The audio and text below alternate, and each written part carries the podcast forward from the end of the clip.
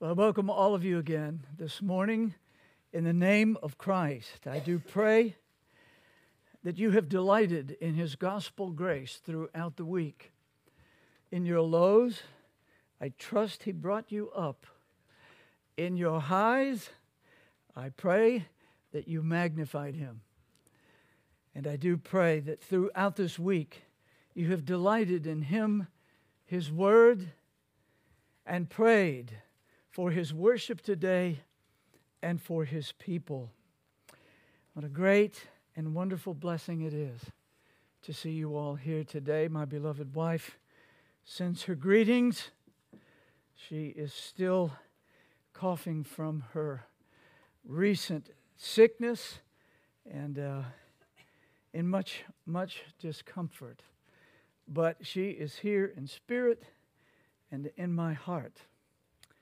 So I do ask you to remember her and remember all of those who are sick, who are unable to be with us this morning.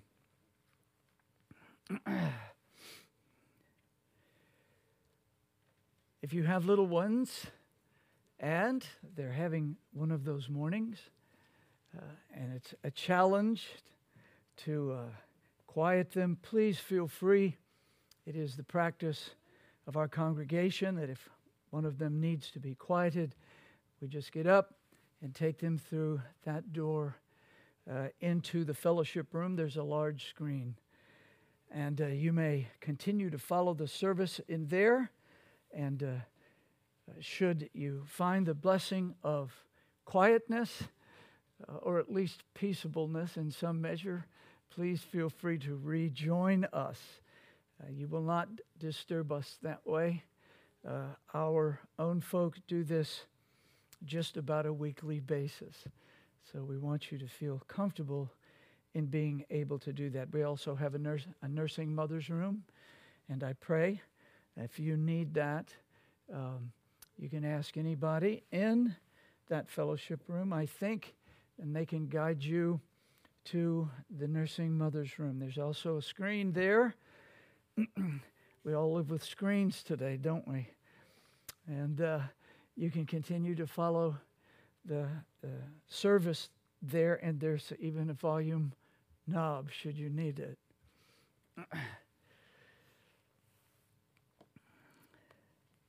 well, for the sake of our visitors, or for those who have not been here in a while, uh, we have started a series of expositions through the letter to the Hebrews. That's what I was preaching in when I left my first congregation. So it's interesting to have Brother Paul here. It wasn't because of my preaching Hebrews, that simply was the uh, providence God had for us. In fact, the name of it was Providence Baptist Church. And I'm filled with uh, great joy this morning and very fond memories of the dear saints that were there.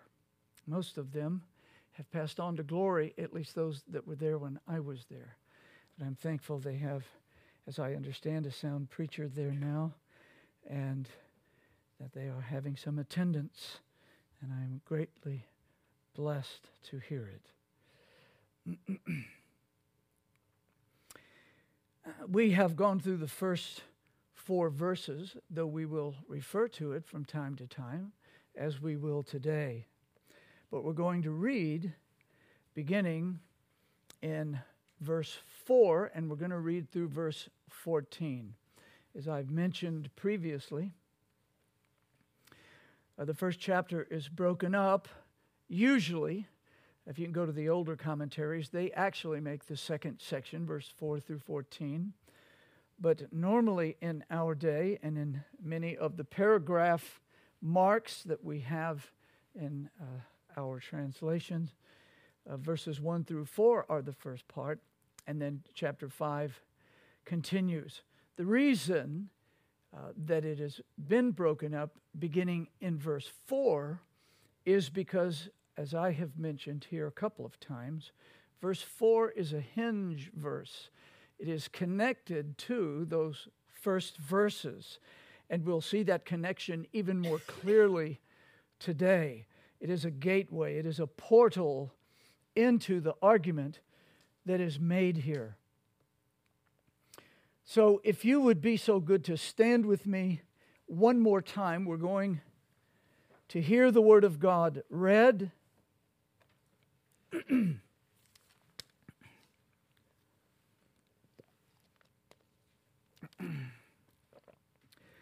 Hebrews, the letter to the Hebrews, beginning in verse 4.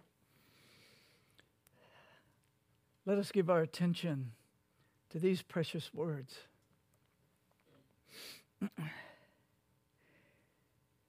Brethren, this is the word of our God. Being made so much better than the angels, as he hath by inheritance obtained a more excellent name than they. For unto which of the angels said he at any time, Thou art my son, this day have I begotten thee? And again, I will be to him a father, and he shall be to me a son. And again, when he bringeth in the first begotten into the world, he saith, And let all the angels of God worship him. And, the, and of the angels he saith, Who maketh his angels spirits and his ministers a flame of fire. But under the Son he saith, Thy throne, O God, is forever and ever. A scepter of righteousness is the scepter of thy kingdom. Thou hast loved righteousness and hated iniquity. Therefore, God, even thy God, hath anointed thee with the oil of gladness above thy fellows. And thou, Lord, in the beginning, hath laid the foundation of the earth, and the heavens are the works of thine hands they shall perish. But thou remainest, and they all shall wax old as doth a garment. And as a vesture shalt thou fold them up, and they shall be changed. But thou art the same, and thy years shall not fail. But to which of the angels said he at any time, Sit on my right hand until I make thine enemies thy footstool. Are they not all ministering spirits sent forth to minister for them who shall be heirs of salvation? Amen. May the Lord add his blessing to the reading of his word. Please remain standing for prayer.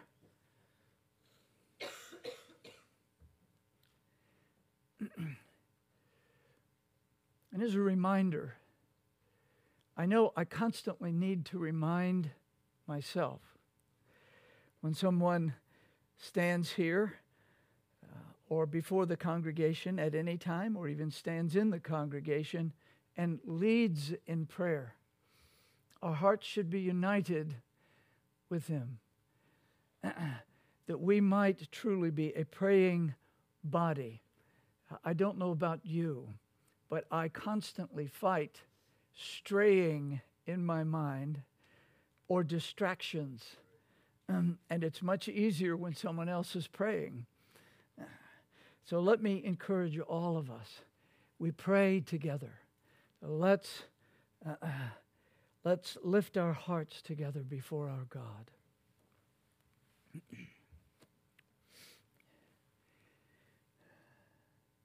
My blessed Father in heaven,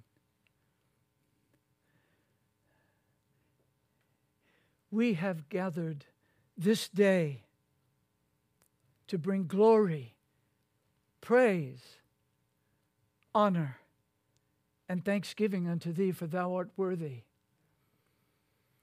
Oh, how the heavenly multitude says, blessing and honor and glory and power riches, wisdom, and strength.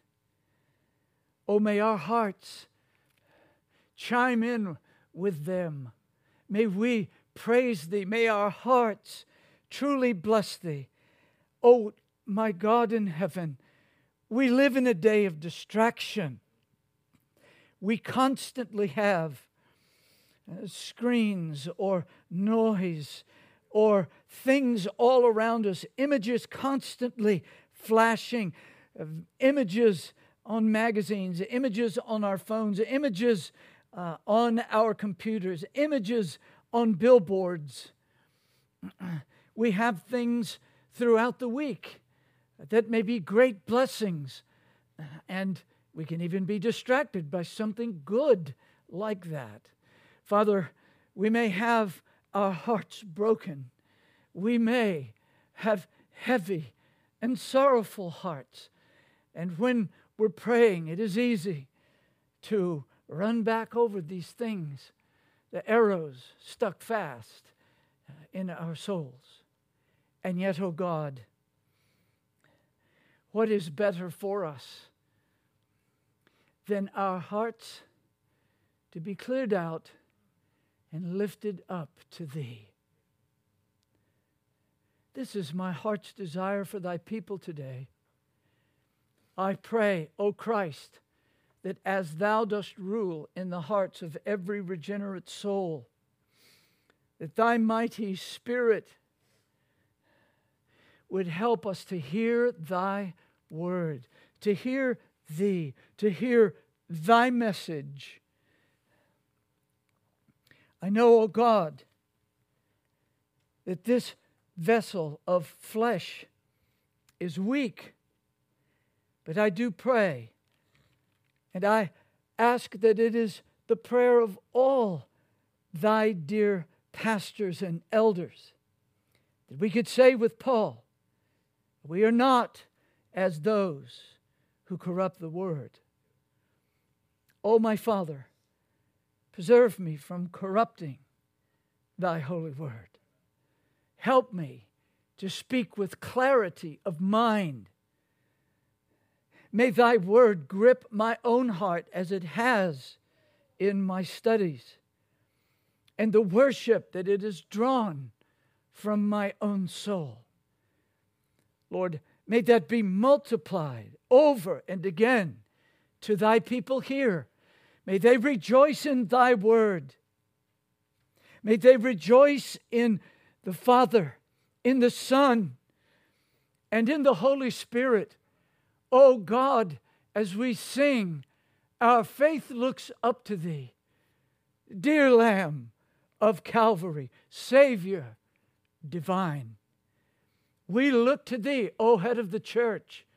We look to thee, O prophet, to continue thy profiting word to us today.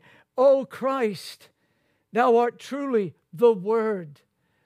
And may this in this inscripturated word make its effectual impression upon our souls.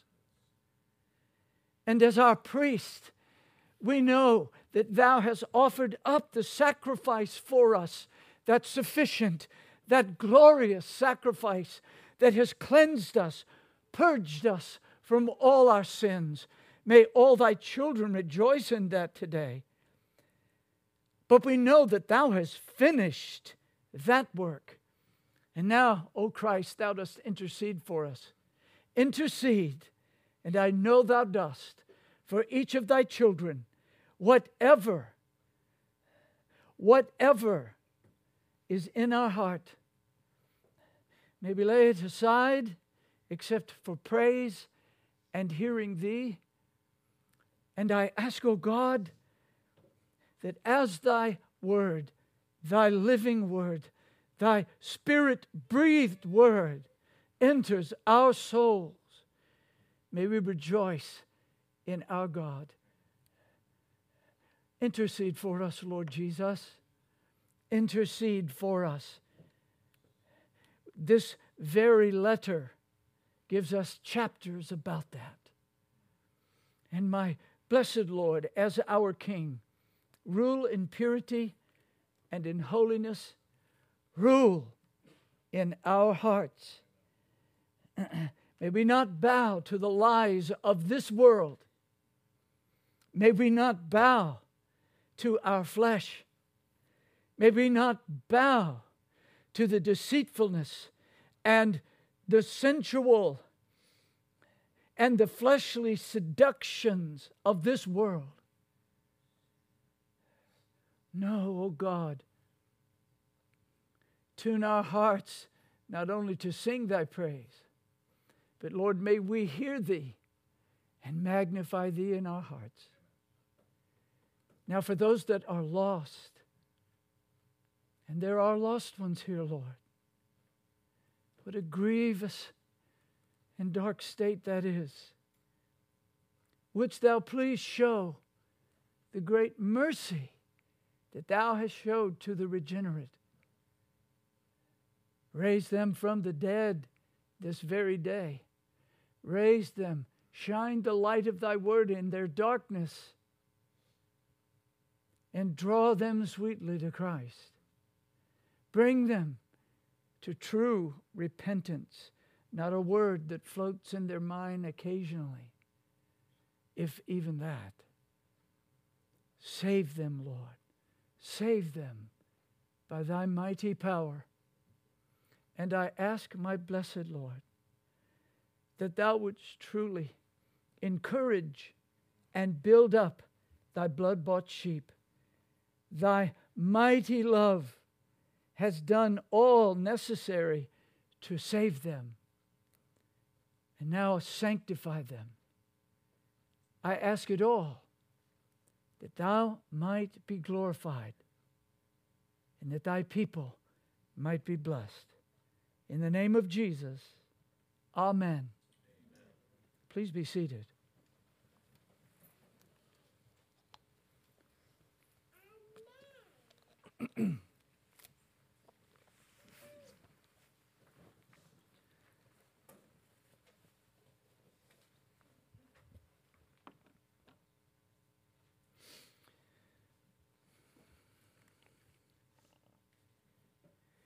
Jesus Christ is the Son of God.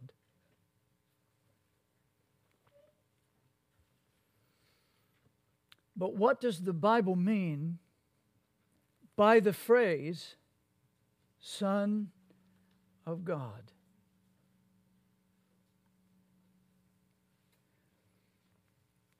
I think many of us, certainly every regenerate soul here, has some thought, some mental place stored for Son of God.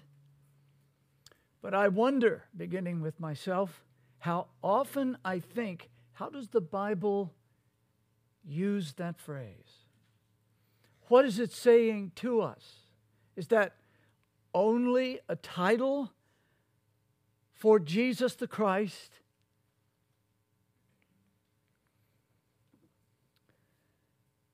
How does the Bible use and what does it mean by Son of God?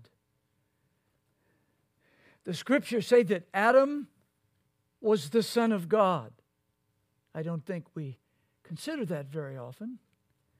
But the genealogy in Luke's Gospel, chapter 3, verse 38, ends with this Seth which was the son of Adam, which was the son of God. The nation of Israel was the son of God. In Exodus chapter 4, verse 22, 23, God told Moses to say to Pharaoh, Thus saith the Lord, Israel is my son even my firstborn. And I say unto thee, Let my son go. When Father, the Father in heaven, speaks of someone as his son, he is rightfully called a son of God. So a nation can be God's son. God's old covenant people are sons of God. In Isaiah 45 11, we hear God declare, Ask me of things to come concerning my sons. Yet we know that many of Israel's sons were not regenerate. They had unbelieving hearts, constantly drawn to other gods. Solomon and the Davidic kings were sons of God. God promised David in 2 Samuel 7 12 through 14 I will set up thy seed after thee, and I will establish his kingdom. He shall build an house for my name, and I will establish the throne of his kingdom forever. I will be his father, and he shall be my son. He's talking about Solomon. Therefore, each successive Davidic king was a son of God. He ruled under the king of heaven. Every king of Israel, every king of Judah sat ruling for God as one of his sons. Therefore, each successive David or Davidic king was a son of God. But some kings were good and some were evil. Even angels are called sons of God. Job chapter 1, verse 6 says, now there was a day when the sons of God came to present themselves before the Lord, and Satan was included.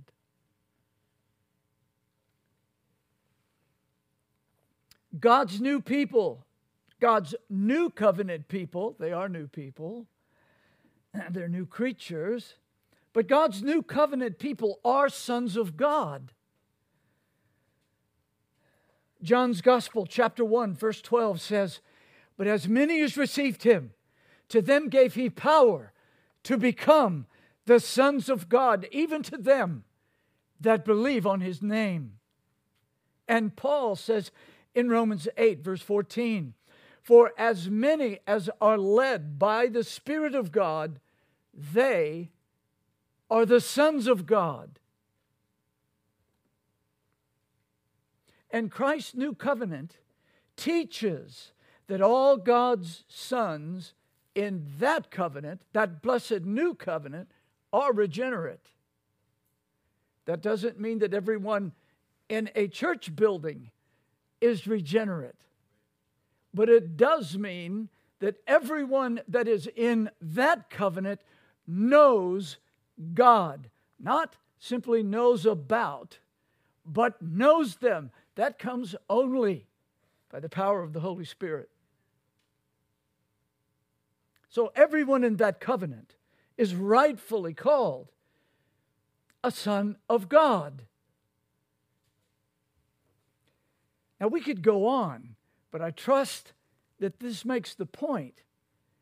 This phrase is used throughout the scriptures, but very often we do not think much about how it's used, and especially then how it's used toward the Lord Jesus. The infallible Word tells us what sons of God means. With those considerations, these uses of Son of God have slightly different meanings. It should be obvious. but they all point to the relationship between the Father and those that He brings forth in some way. He's responsible for their being.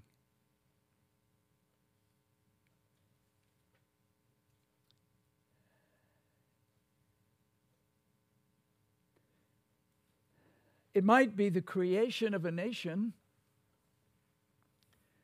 it might be the appointing of a king. it might be the regeneration of a sinner, etc. If Holy Scripture then reveals God as Father to all these in different senses, it follows that all those who are in a relationship with God are His sons in different senses. So when the blessed Word of God, the Spirit breathed, the God breathed Word, says that Jesus is the Son of God. We know what it says, but what does it mean? we have learned that Hebrews uses the word Son for Jesus in two different and important ways. First, in eternity before creation, he was God the Son, eternally begotten of the Father, the second person of the Holy Trinity. Second, in time after creation, the Holy Spirit worked miraculously in the womb of the Virgin Mary. And in that miracle, the eternal Son became the human man, Jesus. And as we have learned, the Bible teaches us that Jesus is the God man. Truly God, truly man in one glorious person. As the incarnate Son of God, Jesus redeemed us to God by his precious blood out of every kindred and tongue and people and nation. And he rose again the third day in triumph over the grave. After he had by himself purged us from our sins, our foul, defiling sins. After he purged us from them, he ascended into the vast eternal regions of heaven and sat down in triumph at the right hand of the majesty on high. Jesus, the God man, is the Son revealed in Hebrews 1, verse 2. God hath in these last days spoken unto us by his Son.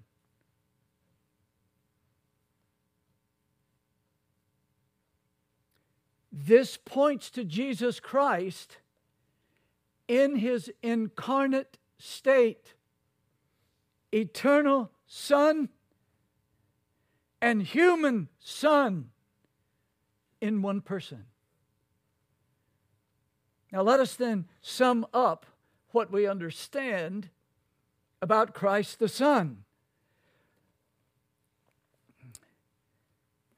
Sorry for those who have not been with us the last few weeks. This would likely make more sense, but I trust that it will still be clear enough for you to follow this summary.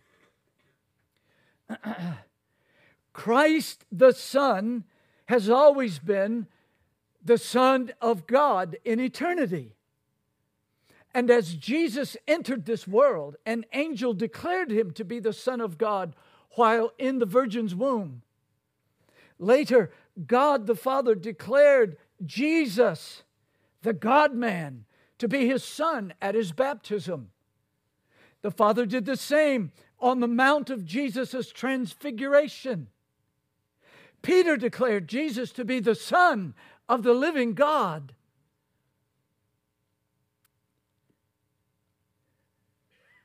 And Paul declared Jesus to be the Son of God by the resurrection from the dead, the Son of God with power. And when Jesus ascended into heaven and was enthroned in glory, the Father declared him the Son. Those other declarations of Christ as Son took place in this world. That last declaration was in the eternal realms of glory. God announced to the apostles and to others, This is my Son. But now he broadcasts to the whole universe, This is my Son, seated at my right hand, ruling in splendor, power. This is the Son of God. This is the Son who accomplished the redemption of his people. The Son who ascended into heaven. The Son who had now inherited the kingdom. He came as the king, he established the kingdom because he was king, he was son. But now he inherited it as its king, ruling from glory. The Son who has begun his great reign. It's not over. More of that to come. That kingdom will be consummated in all its splendor, in all its spiritual beauty.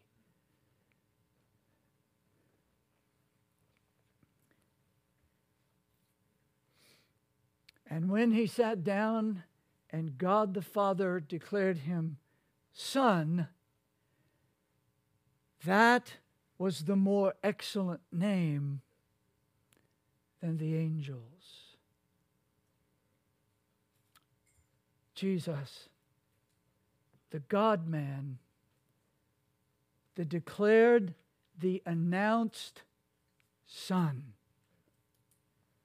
How beautiful the progress of his life is. So, our message is entitled God's Son is Better Than Angels. Part 1. And may our Heavenly Father, through the power and presence of His Holy Spirit, enlighten our hearts to His infallible revelation of Christ, the Son. May His truths find a permanent dwelling place in our souls. So we have one main heading today. Now, it is true, the string of passages that are set before us in verses 5 through 14 could be covered in one message. But we'd, we would be the poorer, in my opinion, if we accelerated like that. And I trust that as we look at two of those passages, we will understand the richness of what they say and why the Holy Spirit, through the human author, put them in this chapter, in this place. As I've said before, it's always good when we're reading the, script, reading the scriptures to say, Where am I? Where am I? Uh, where is this? When, why, how is God speaking? And why is this here? Those are good questions to ask of the Word of God. So, our, our first and only main point is quite simple Jesus the greater son of David is better than the angels. Jesus, the greater son of David, is better than the angels. Now, the sacred text says, being made so much better than the angels, as he hath by inheritance, we know what that is now, obtained a more excellent name than they. For unto which of the angels said he at any time, Thou art my son, this day have I begotten thee? and again, I will be to him a father, and he shall be to me a son. In verse 5, chapter 1, the author builds on what he said in verse 4. Christ is superior to the angels. He's better. He's greater. Verses 5 through 14 all argue from the Old Testament scriptures, the prophets, that Christ is superior to the angels. Remember, the first verse tells us that in time past God spake unto the fathers by the prophets. He then shows that Christ is the greater Word of God, the greater prophet. There is a comparison from verse 2 about the Son and verse 1. There is a comparison, there is a contrast between the Old Testament revelation and the New Testament revelation. And Christ is better. Now, this presses us forward. it is interesting that the Holy Spirit, again through the human author, argues in the following way. He uses several of the same arguments from verses 1 through 4. What's the difference? Why is he repeating himself? What's the point? the difference is that now he is going to base those same arguments directly on the scriptures that the Jews said they believed. He is going to give the biblical foundation for the greater revelation of Christ and for the greater revelation of the Son of God, Messiah the King, the Son. Those four arguments are number one, the Son rules over everything. Number two, the Son created the universe. Number three, the Son has an unchanging eternal nature. We're not talking about two sons. We're merely talking about two aspects of the one Son of God. And number four, the Son is exalted over the angels as he sits at the right hand of God. Again, those differences are important because the author begins his portion of this letter with Scripture. He's made his statements. Now he backs them up.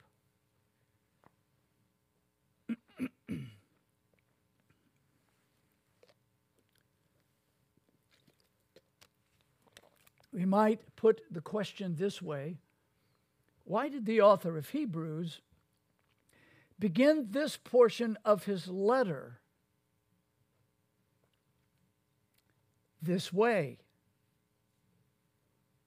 He did so because the believing Jews and even some Gentiles to whom he wrote were discouraged, fearful, and abandoning the faith.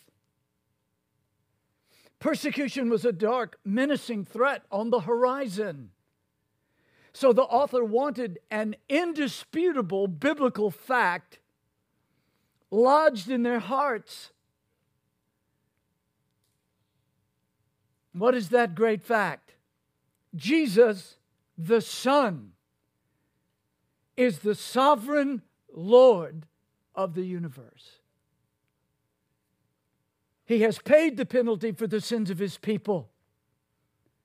And now he rules from the throne of God. The words being made so much better than the angels imply that Jesus the Son has been raised to a higher state of dignity and exaltation. As we mentioned last time, time before last, when we were in Hebrews,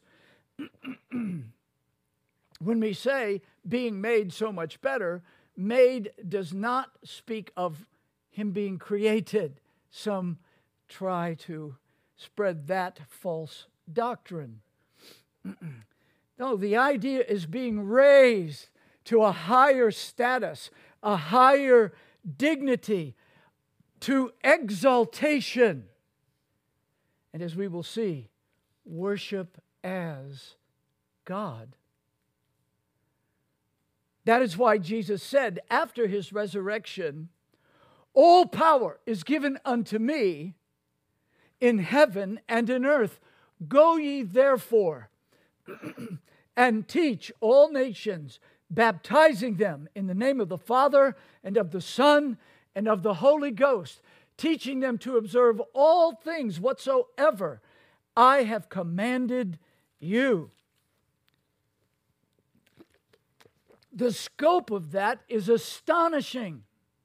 Jesus says, Because of who I am, I am telling you, my disciples, my apostles, go take the world for me.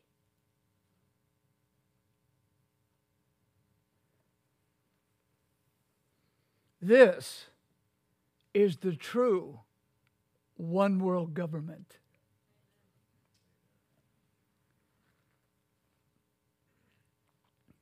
Jesus reigns. He is the Son of God. Everything that takes place in this world is not only under his eye, he rules it. Everything. Christ had absolute power and authority to command the nations of the world, the nations of the world, and those within them to repent of their sins, to believe on him as the crucified and resurrected one, to be baptized in his name, and to worship him. That is not wokeness. That is not political correctness.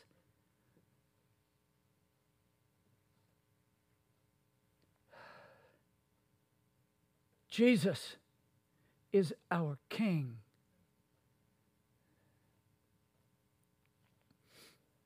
He is Messiah.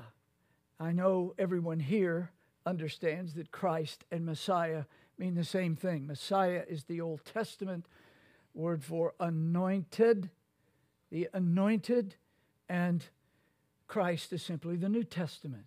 So when we say Jesus the Christ, we're saying Jesus the promised Messiah. And the Jews had come to believe because of their own scriptures Messiah will be king.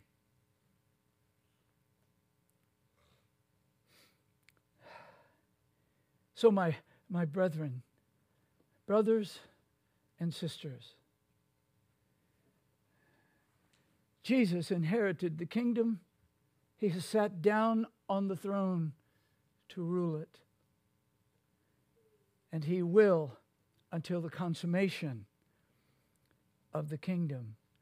That is why Jesus is better than the angel. There's certainly fallen angels who want to rule. And sometimes, and great tragically, greatly and tragically, they rule some humans. They get their worship, whether behind an idol or whether they simply control their thinking. But none rules the world. Jesus does. Now, before we go any further, are you troubled? Are you downcast? Some of you may be here today. Are you fearful? Fearful, a fear is a common human experience. Do your weaknesses, do your failures, do your sins dishearten you? They do me. Christ, the God man, is the hope that is better than anything else or anyone else. Now, do we believe that? Do we believe that idea in the term Son of God? Absolute sovereign.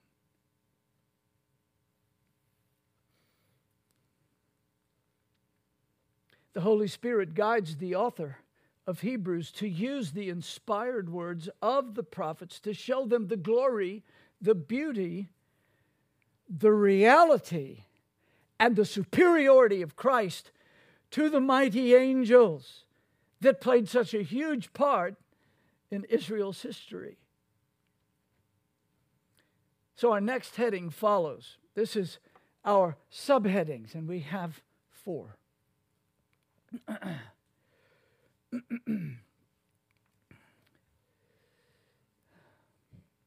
The first one is this the author, the author of the epistle to the Hebrews, had great knowledge of the Old Testament scriptures. Verses 5 through 14 contain a chain of scriptures that reveal the author's knowledge of God's Word. He was clearly a man who was filled with the Holy Ghost and whose heart was steeped in Scripture. And by the Holy Spirit's guidance, he used that knowledge to exalt Christ throughout the entire letter. He sounds much like Apollos, who we find in the book of Acts. Luke describes him in Acts 18:24 as a certain Jew named Apollos, born at Alexandria, an eloquent man and mighty in Scripture. What a wonderful way to be remembered. An eloquent man and mighty in Scripture. Eloquent means characterized by speaking with precision, elegance, force,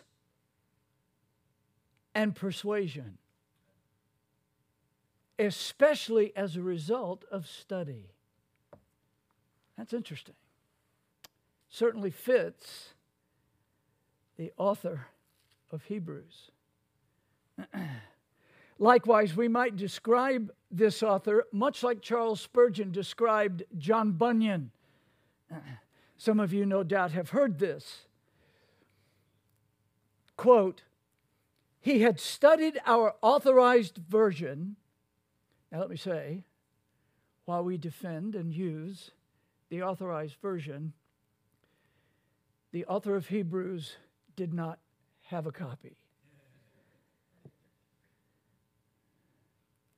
He didn't have the AV, he didn't preach from the KJV. But Bunyan had studied till his whole being was saturated with Scripture. His writings continually make us feel and say, why, this man is a living Bible. Prick him anywhere, and you will find that his blood is bibline. The very essence of the Bible flows from him. He cannot speak without quoting a text, for his soul is full of the Word of God. Close quote. Amen. What a marvelous, marvelous example that is for us.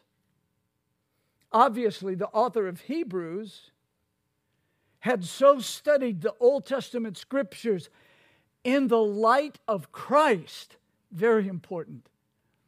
He had so studied the scriptures in the light of Christ that his mind and heart were steeped in Christ centered understanding. A Christ centered understanding of God's Word. And the Holy Spirit filled and guided him because the very essence of the Old Testament scriptures flows from him in this letter. His soul was full of God's infallible word. Consider this from commentator George Guthrie. Quote, I count roughly 37 quotations, 40 allusions, that means an indirect reference to, allusions, 19 cases where Old Testament materialized uh, material is summarized, and 13 where an Old Testament name or topic is referred to without reference to a specific context. Close quote. In other words, in those 13 chapters, the author fills them with the Holy Scriptures, allusions, summarize, sum, summarizations. Our author sounds like a man who lived by Psalm 119, 15, and 16, and 18. I will meditate on thy precepts.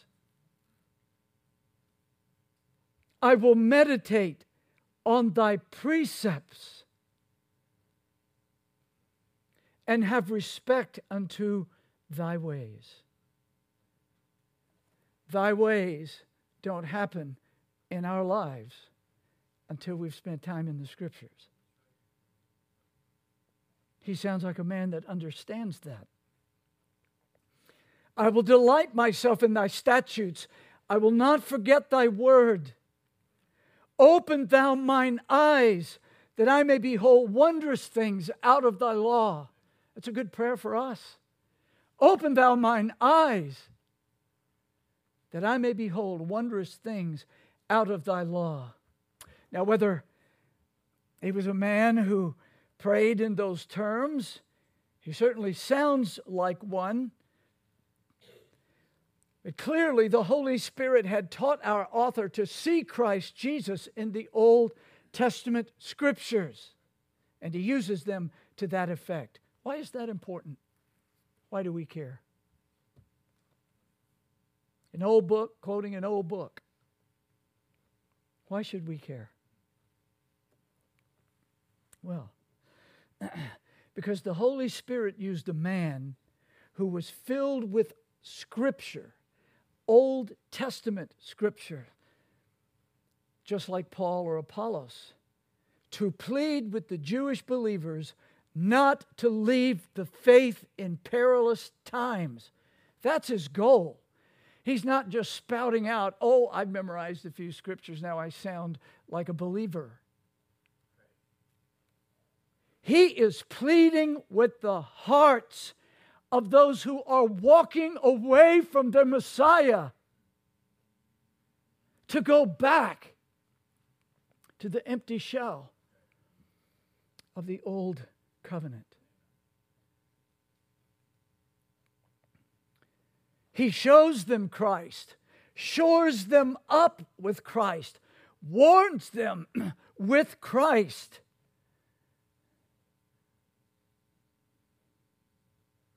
And he magnifies Christ.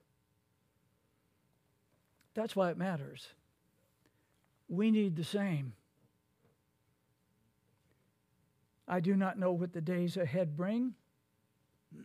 I am no prophet, but I read the prophets, And I can tell you, God brings withering destruction upon nations that live like we do. Read Romans 1 and then think about just the daily news. To emphasize this, the author uses a literary device known as an inclusio. I know some folk don't like it when we get technical. This will be a brief technical stop. Why do I care about a literary device? Because God is telling you something by this man's use of it. So, what is an inclusio? We may describe it as brackets. Sometimes when we're reading something, we see something in brackets. We might better describe them as bookends. Bookends. The bookends hold the important stuff up. When uh, an author in the scripture uses inclusio, and there are many times that the authors do, what they're telling you is what we're saying. The author of this would be saying, What I mean by using these bookends is that all the content is vital. He's emphasizing how important the scriptural declaration and revelation of Christ in the Old Testament is. That's important. We don't want to miss them. Well, what are the bookends then? Well, in verse 5, it says, For unto which of the angels said he at any time? And then, verse 13, But to which of the angels said he at any time? He repeats himself. Those are the brackets, those are the bookends. And what's in between emphasizes the arguments that are first are heard in verses 1 through 3 and now will be argued resting upon the foundation of God's holy word. So, it is all scripture about Christ. That's what's between the bookends. And it's proving that he indeed is truly God and truly man, and that he reigns. so then, the author uses his knowledge of scriptures to exalt the Lord Jesus.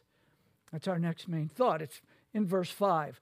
The wondrous thing this author learned from God's word was the beauty and the reign of Christ in Psalm 2.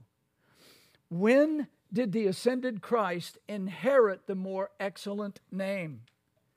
when he was seated at the Father's right hand, when he was seated on the right hand of the majesty on high. Now, to make this point, the Holy Spirit guides the author to apply Psalm 2 to Christ Jesus. For, that important connecting word, for connects verse 5 to what has been said in verse 4. he hath by inheritance obtained a more excellent name than they. For, first book in, unto which of the angels said he at any time, Thou art my son, this day have I begotten thee? and again, I will be to him a father, and he shall be to me a son.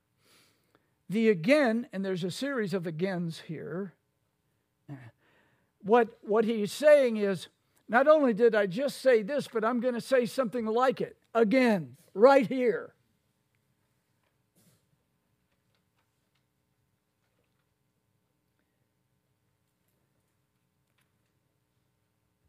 The context points to this conclusion.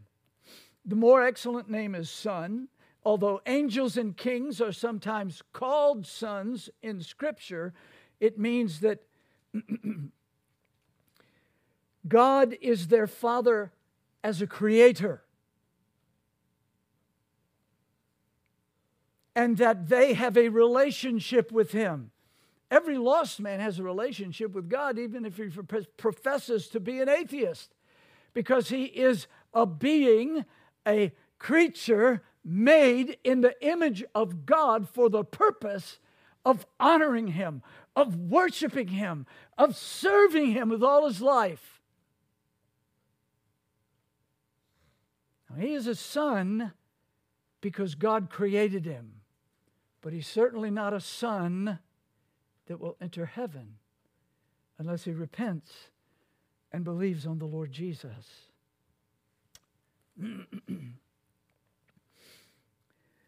Not only did the author of Hebrews know what Old Testament scripture said, he understood what it meant. He, he has all of the three things that I regularly say to us. we need to know what the Bible says first. Very often, all of us are probably guilty of this. And when I say that, I do not exclude myself.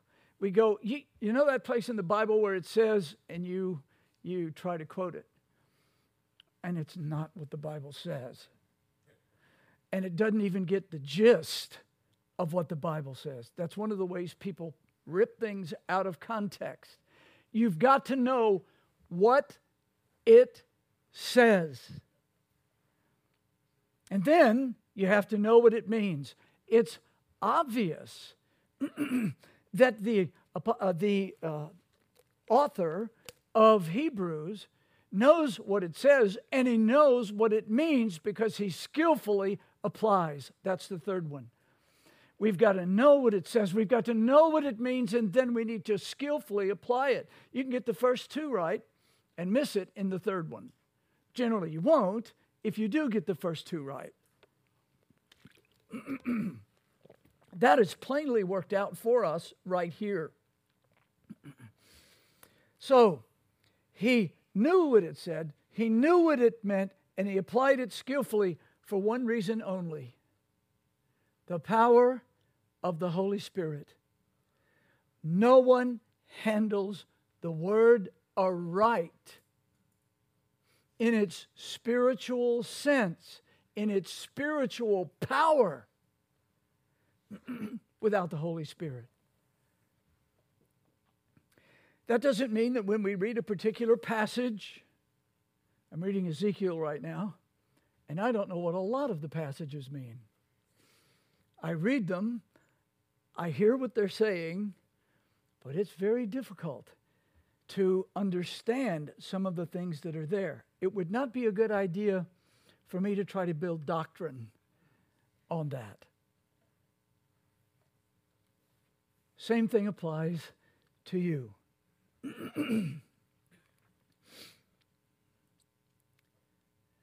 By the illumination of the Holy Spirit, the author reaches into Psalm 2, which is about a Davidic king, and he applies it to Christ. The, the, the passage, the entire cha- uh, chapter, that, that entire psalm, doesn't mention Messiah with that word. Now, we cannot here do an exposition of Psalm 2, which I would love to do. We would have more parts of this than I would be able to give good account for. But if you'll turn to Psalm 2, I'm going to read it.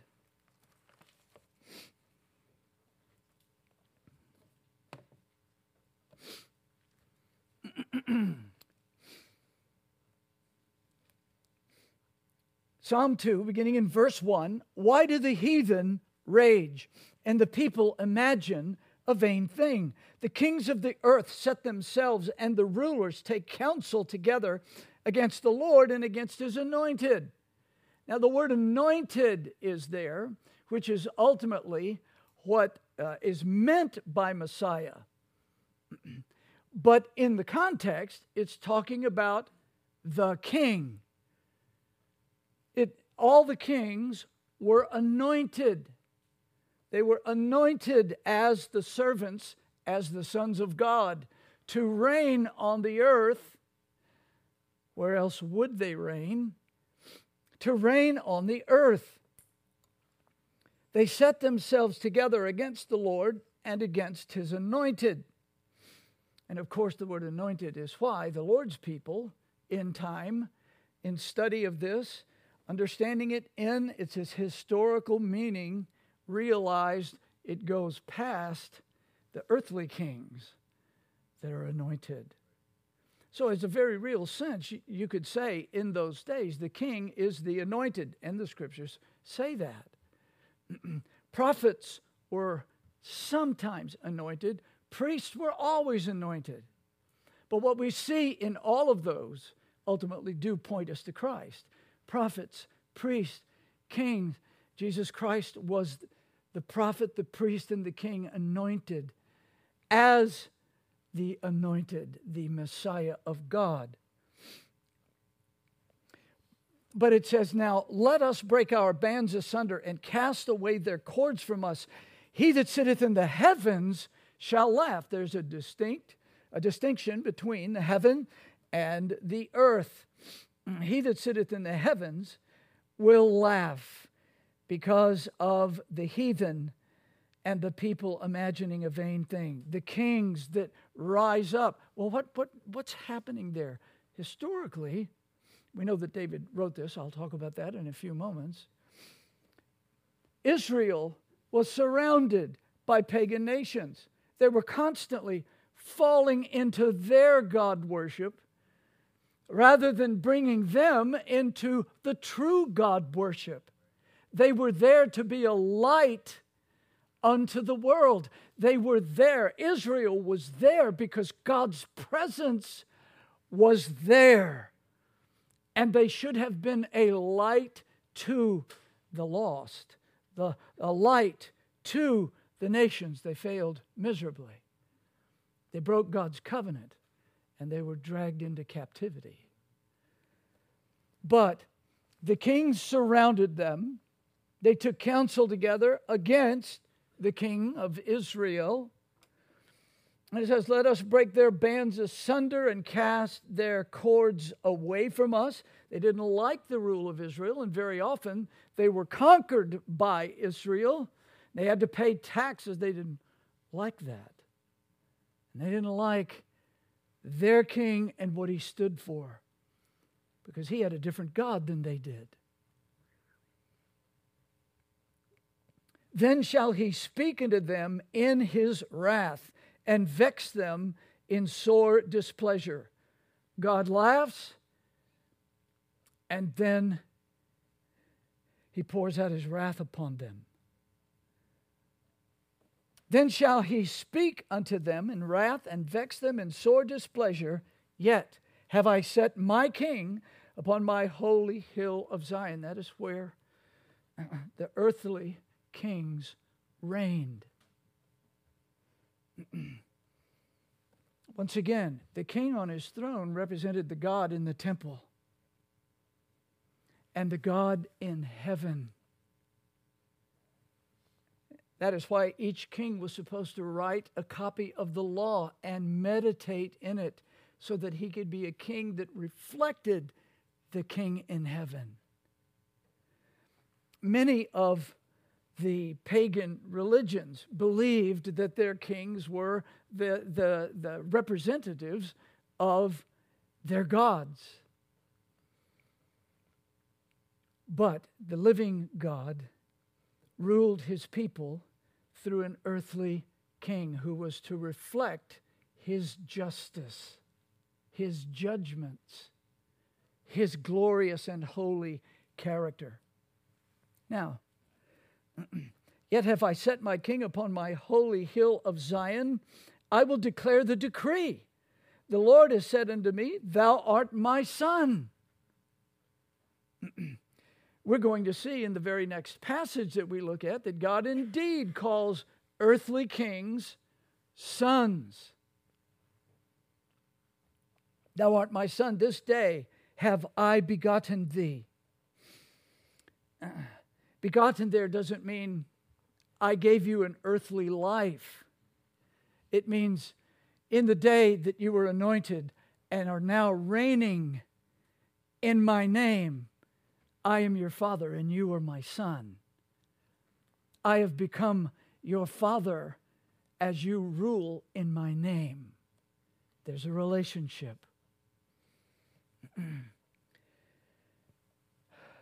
Ask of me, and I shall give thee the heathen for thine inheritance, and the uttermost parts of the earth for thy possession. Now, here we begin to see the, the trajectory moving away from what any of the earthly kings accomplished. Thou shalt break them with a rod of iron. Thou shalt dash them in pieces like a potter's vessel. Be wise now, therefore, O ye kings, be instructed, ye judges of the earth. Serve the Lord with fear and rejoice with trembling.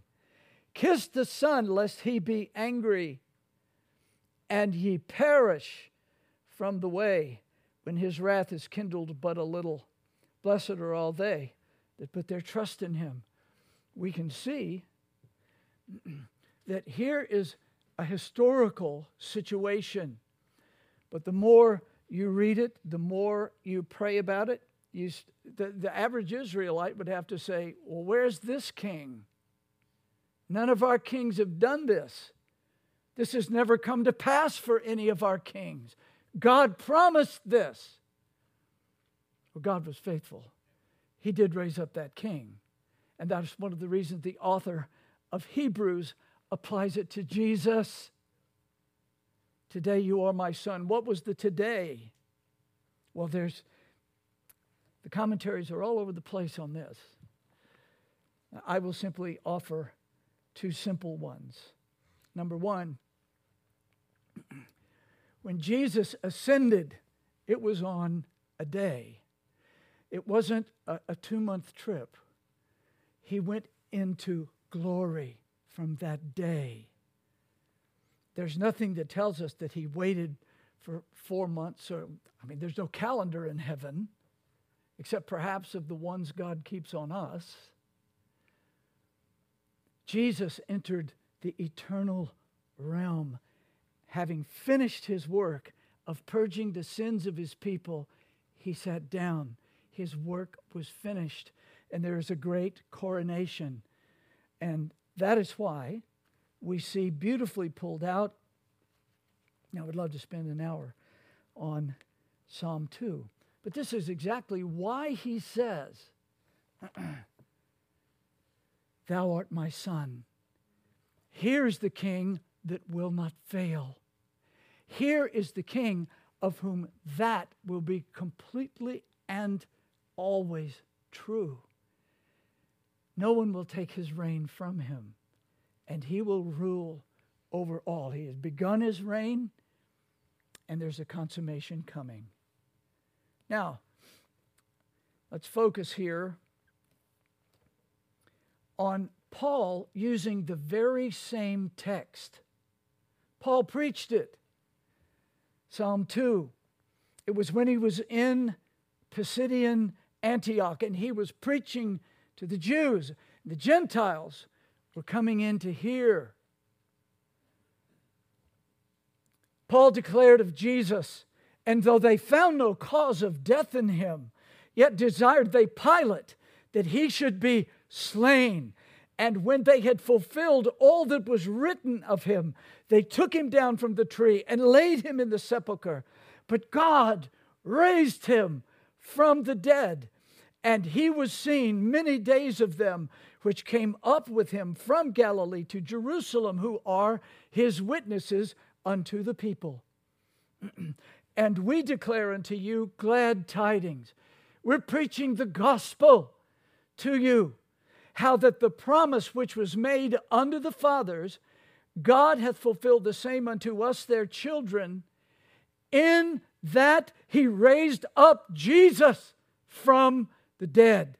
He raised up Jesus again, as it is written in the second psalm Thou art my son. This day have I begotten thee. The resurrection the ascension, the sitting down, all are part and parcel of Psalm 2. They work together to magnify Christ as that glorious anointed king. And that makes it even more sober to read Kiss the Son, lest he be angry. Oh, yes, he is the Christ of love. God is love. But God is holy. And because he is holy, he is just.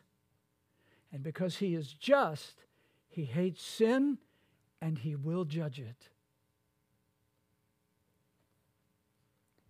And for that reason, we need the King.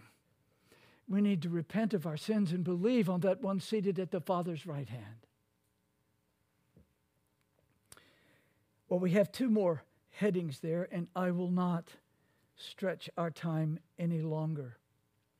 Let me simply give two of the applications here. I will apply the other. In fact, I will do three, and they're very simple.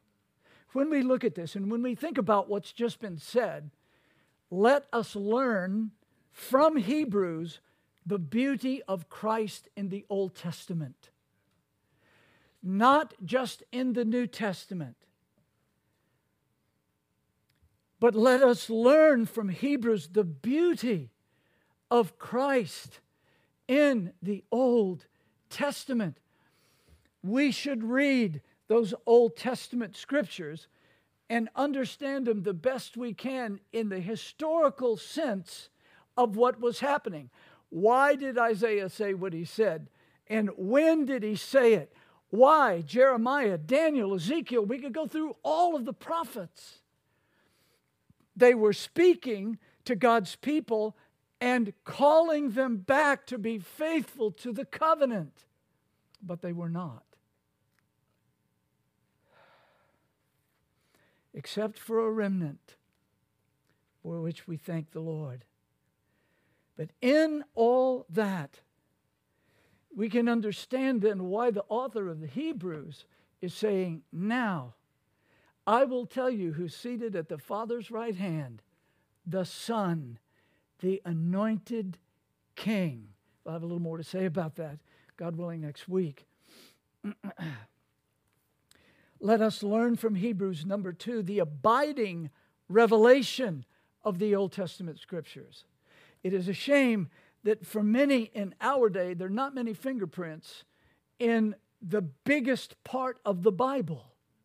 Well, that's the Old Testament. I don't have anything to do with that. Your, your Savior is promised then, all the way back to Genesis 3:15. The glorious one that would crush the serpent's head, the first mention, the first gospel of Jesus Christ. Brethren, the Old Testament is not our covenant.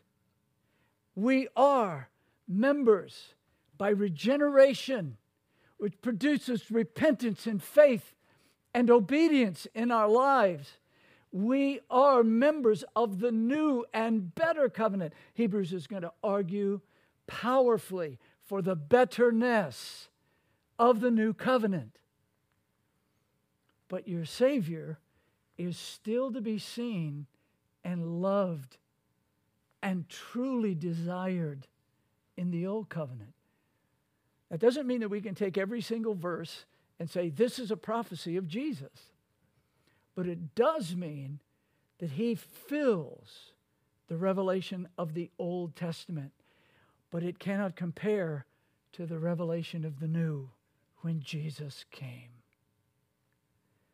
Lastly, let us learn from these passages of the faithfulness of God. We see the Christ promised. We see the king promised. And now we're reading. We read and look back at the, the, the, epistle to the Hebrews, and we are seeing God's faithfulness in bringing Messiah, the King, into this world. And we look forward to that glorious reappearance of our God, our King, our Savior, our Lord. We look forward to those glorious and beautiful days in which He will be reigning upon the earth. So, my dear brethren, don't take the Old Testament for granted. Look at the glorious faithfulness of God, the God who gave his only begotten Son, and the God who speaks to the whole universe. The one at my right hand is my Son. May God help us to see these things. And in all that, God's Son Jesus, the Christ, is better than the angels. The author wants his readers to know that Jesus sits enthroned in the highest place of the universe. And that is something properly understood is the great comfort in our lives. Whether great joys fill us or whether our enemies and failures and sins depress us, we have the King. We have the one who is better than the angels. May we love him, obey him, worship, and adore him now and forever. Amen. My Father, I thank thee for the truth of thy word.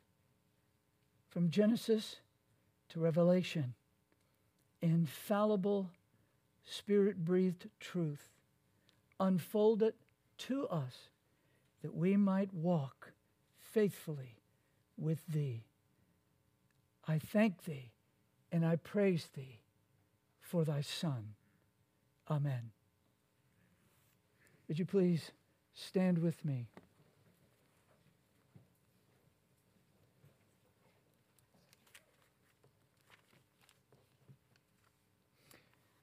Paul said to the Corinthians,